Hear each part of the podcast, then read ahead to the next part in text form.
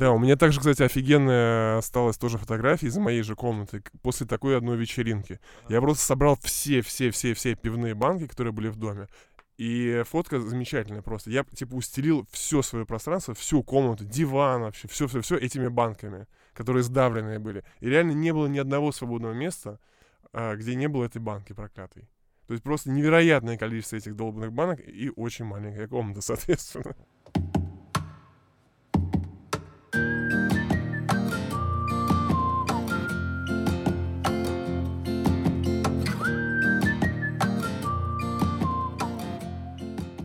Друзья, привет! Всем привет! В пятом выпуске нашего подкаста у нас очень необычный гость. Это мистер Икс, который пожелал остаться анонимным, потому что он считает, что его история очень провокационная. История о том, как чувак бомжевал в Лондоне и сделал очень страшное преступление по приезду из него.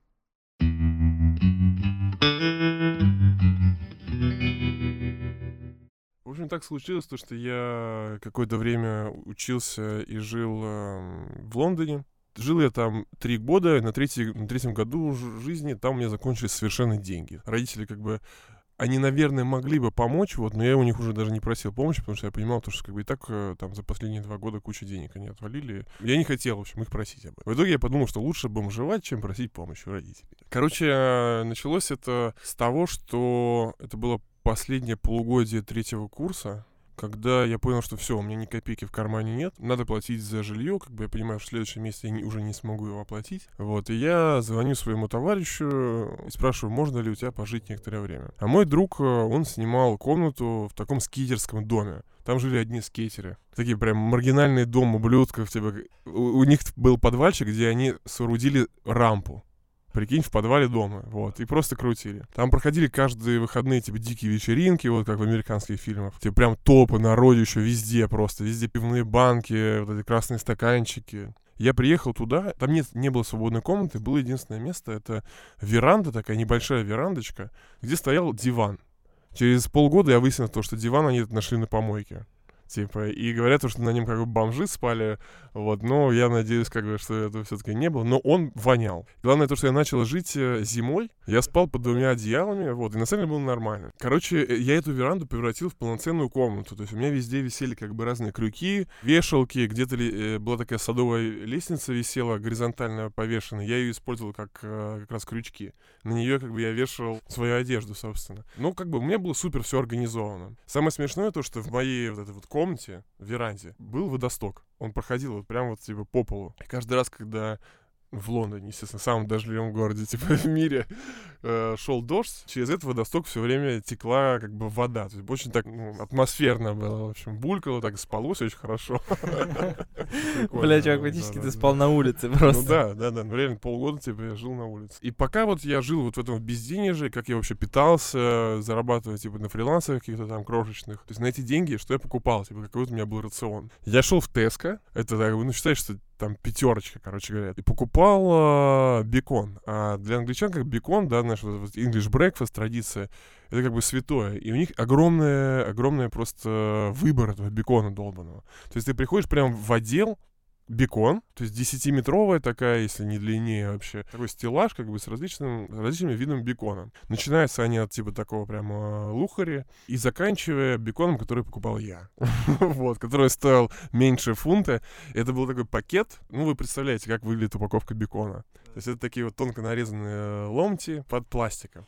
Это упаковка бекона выглядела так, как будто бы вот этот вот э, бекончик, который мы привыкли видеть, как будто его проживали сначала, потом запихнули в этот пакет целлофановый и ногой еще вот так вот утрамбовали. Вот, и дальше как бы как кто, кто-то держал этот пакет, а второй чувак э, э, закрывал, закрывал, знаешь, за, закупорил. Вот я покупал э, этот бекон, дальше я шел в раздел с яйцами, я покупал упаковку 40 яиц, и покупал э, макароны, которые вот ну, такие упаковки даже, мне кажется, в метро ты не найдешь. То есть это огромные такой вот, знаешь, как э, мешки от угля для шашлыка. Вот примерно такой же пакет, типа, самых-самых дешевых макарон, типа, ты покупаешь.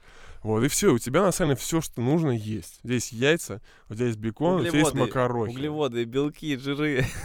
Про овощи, конечно, естественно, про такой блаш я вообще даже не думал. Но на пивко, тем не менее, мне всегда хватало каким-то образом, да. Пиво, на самом деле, стоило всего один фунт, то есть это полтинник рублей. То есть даже в Москве тогда как бы, ну, а это как бы пиздатое пиво, типа английское классное, всего один фунт, типа, пф, вообще. И ты полгода реально жрал только макароны, яйца, бекон. Ну, в принципе, да. Не, ну, как бы иногда, естественно, менялся рацион немножко. То есть рис. Ну, наверное, время от времени я что-то покупал какие-то соусы типа дал далмио, чтобы совсем уж не сдохнуть от скуки.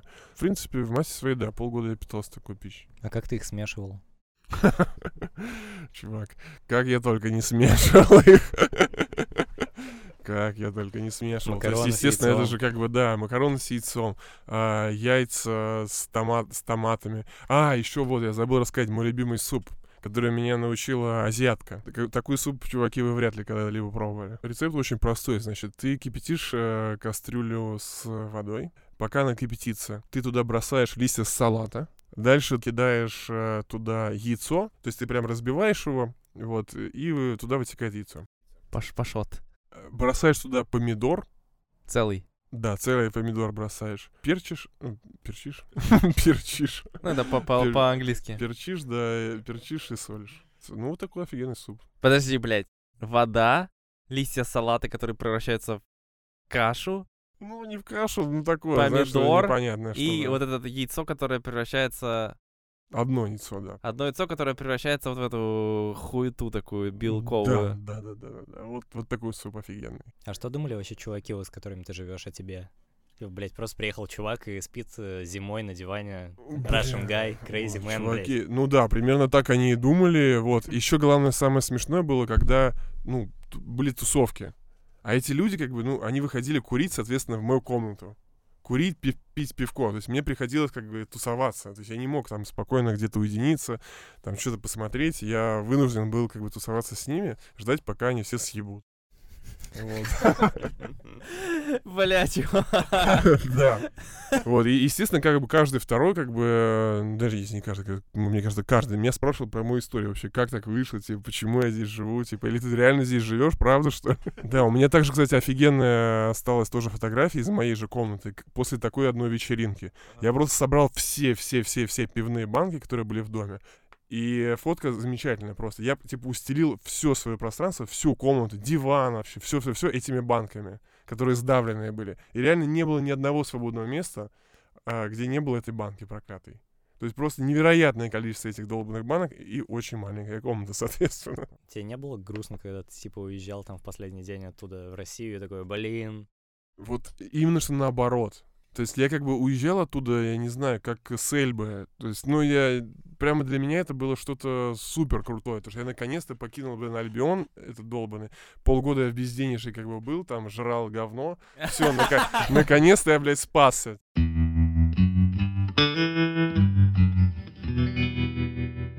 Слушай, а расскажи, что случилось с универом? Ой, ну это тоже, конечно, пиздец, конечно, история это.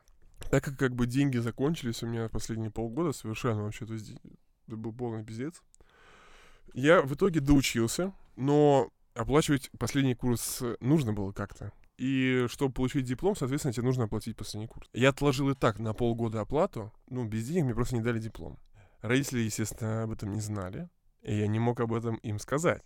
В итоге я возвращаюсь в Москву, как бы я, типа, завершил учебу, ну вот, ну, естественно, я же должен привести что? Диплом. Диплома нихуя нет. Какие мои действия? Я понимаю тоже, что как бы, ну, расстраивать своих родителей я однозначно не могу, потому что это будет тоже, типа, удар, как бы это ужасно. И я, как бы, ну, имея, то есть, будучи графическим дизайнером, пф, я думаю, блядь, ну, я сделаю диплом сам.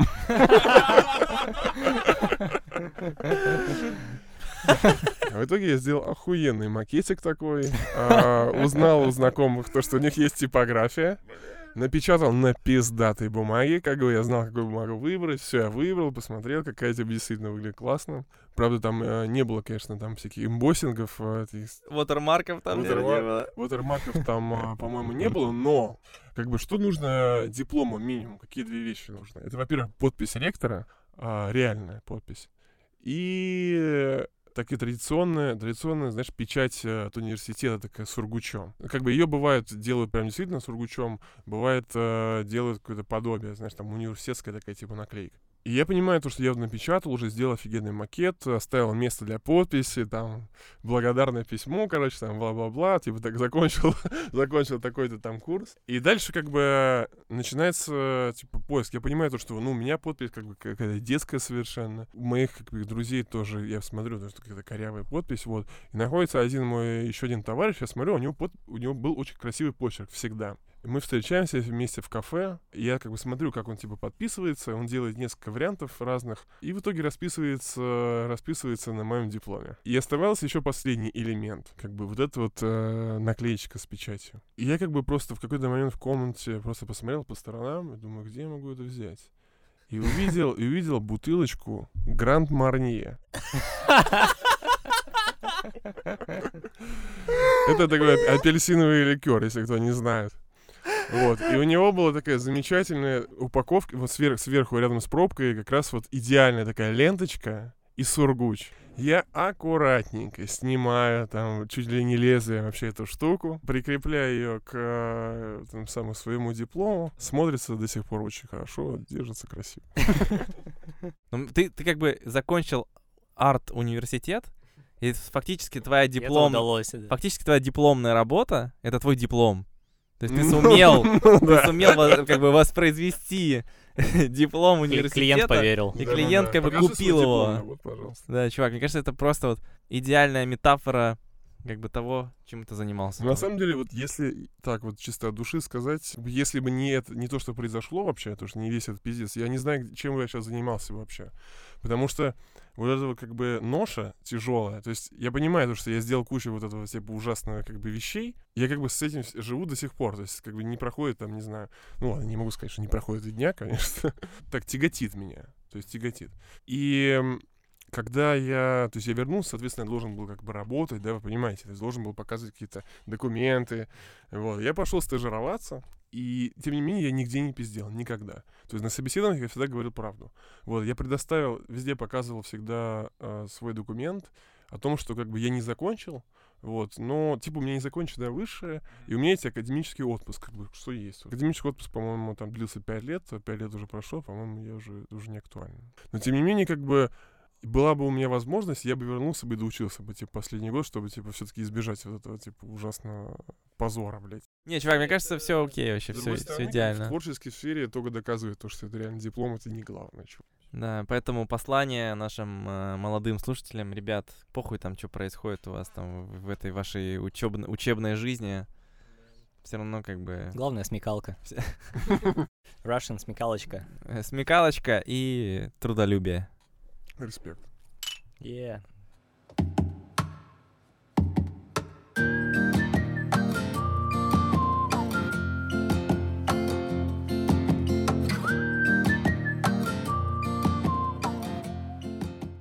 Друзья, вот такая история.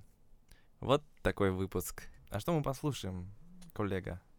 А, слушать мы будем песню группы «Последняя вечеринка» «Девчонка из супермаркета Лента». Отличный трек, вышел где-то год назад. Но для нас это как вчера. Все, пока, старики.